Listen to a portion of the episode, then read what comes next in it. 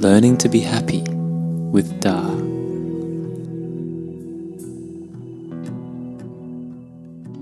Hello and welcome back. In this episode, I'm going to discuss how frequent cold exposures can help you physically and mentally.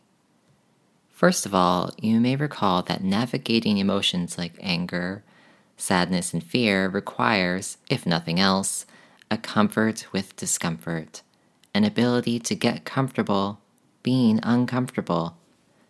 Well, deliberate cold exposure provides a simple and effective way for you to build up courage and resilience. When you first choose to have a cold shower or jump into a cold river, lake, or ocean, you're likely to feel nervous. You may have this reaction just before, which we call the flinch. The flinch is not just physical but mental. It's that part of you that's crying out, No, don't do it. It is a mild kind of dread. It is, of course, produced by anticipation. And an observable change in this flinch is one way to know that the training is working. This is how it works. When you think about having a cold shower, you might change your mind before even getting to the bathroom. You may think, not today, another time.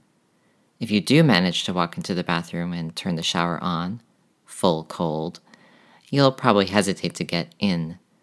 When you do get in, you're likely to squirm, moan, move a lot faster than you normally would, and constantly be thinking of when it's going to end.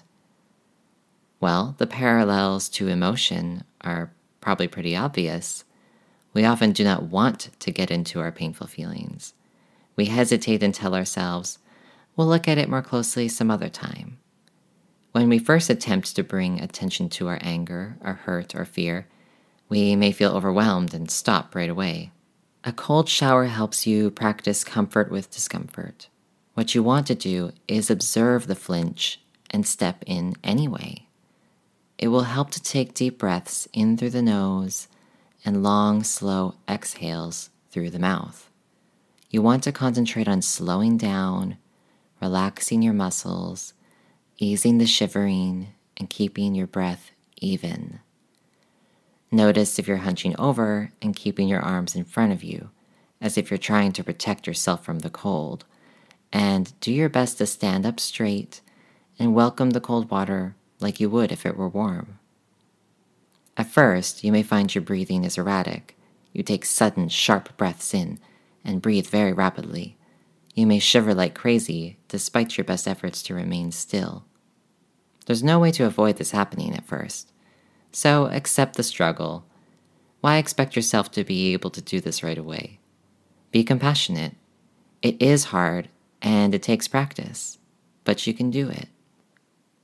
Not only does this practice help you to build mental and emotional resilience, but by continuously relaxing, you are retraining your nervous system and literally changing your perception or experience of discomfort. In short time, what seemed really cold in the beginning won't seem that cold after all, and this is a positive sign. I was surprised how fast this started working for me. The first three showers were a struggle. I was breathing rapidly and shaking like crazy, but I noticed some improvement on day four. After only a couple weeks, I was able most days to step into the water without the physical flinch. And after three or four weeks, I was able, most days, to not have that inner flinch. My perception of the cold was considerably altered. Often, though not always, it started to feel pleasant. I went at least two, maybe three months without having a hot shower. One day I felt as if a hot shower might be better for cleaning my skin, and to my surprise, the hot shower didn't feel as pleasant as I used to think it did. In fact, it made me realize that the heat for me anyway, had never really felt all that good. I was surprised to realize that I now preferred the cold. Why? Well, cold showers leave me feeling energized and alert, whereas hot showers leave me feeling tired. Cold showers leave my skin looking clear and bright, whereas hot showers leave my skin feeling dry and looking blotchy. It also seems as if cold showers might be helping with my chronic joint inflammation. And the best news is three minutes is enough. That is all it takes. A few things to consider though. Cold showers may not be right for everyone. If you're pregnant or have a heart condition, then do a little research and consider consulting a doctor. I don't recommend having a cold shower right before you stretch or exercise because it can make the muscles and tendons contract, and for a brief period of time, you may be more prone to hurt yourself. You may also find that having a cold shower in the evening helps you sleep on hot nights, but that it makes it hard to fall asleep on a cooler evening. So just think about when you want to have your shower. For instance, some people said they were able to give up their morning coffee by having a cold shower instead. So that's something to consider that would save you some money and be better for your body. Lastly, I recommend you have a hot cup of water or tea after having your cold shower. But this is a practice I've really grown to love.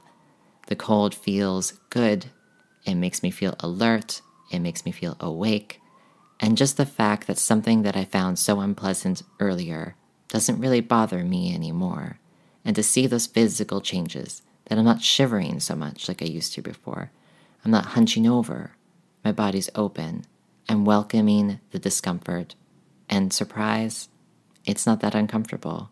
And that is what we're trying to learn by doing this. Not only does the cold have physical benefits, like reducing inflammation and being good for our skin, but the practice itself is training us to be comfortable with discomfort which I feel is transferable to the practice of meditation, whether our body is sore or our emotions are raging. So I highly recommend you give this a try. And don't forget to check out the Learning to Be Happy Facebook group and my website, www.theheartchakra.ca, where you can access affordable counseling and spiritual healing, online or in person. Catch you next time. Bye. Thank you.